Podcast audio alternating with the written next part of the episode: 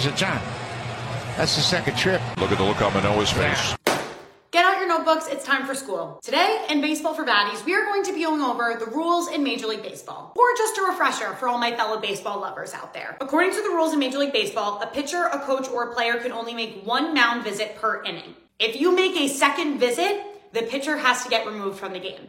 What happened was in the Blue Jays game, the pitching coach already visited Alec Manoah during that inning. The manager, John Schneider, didn't realize this, went out to talk to Alec Manoah about strategy. The game was 2-2, there was two outs. The umpire comes up to John Schneider and says, uh, you gotta change Manoah. That's not allowed. What's interesting is this actually isn't a new rule to Major League Baseball. This has always been there. Unlike rules such as the pitch clock, pickoffs, Schneider opened up to the media and said that he messed up, but he did believe that it was time for Manoah to come out of that game. The Blue Jays ended up losing that game to the Orioles despite taking a 5-2 lead, ultimately ended up losing 6-5.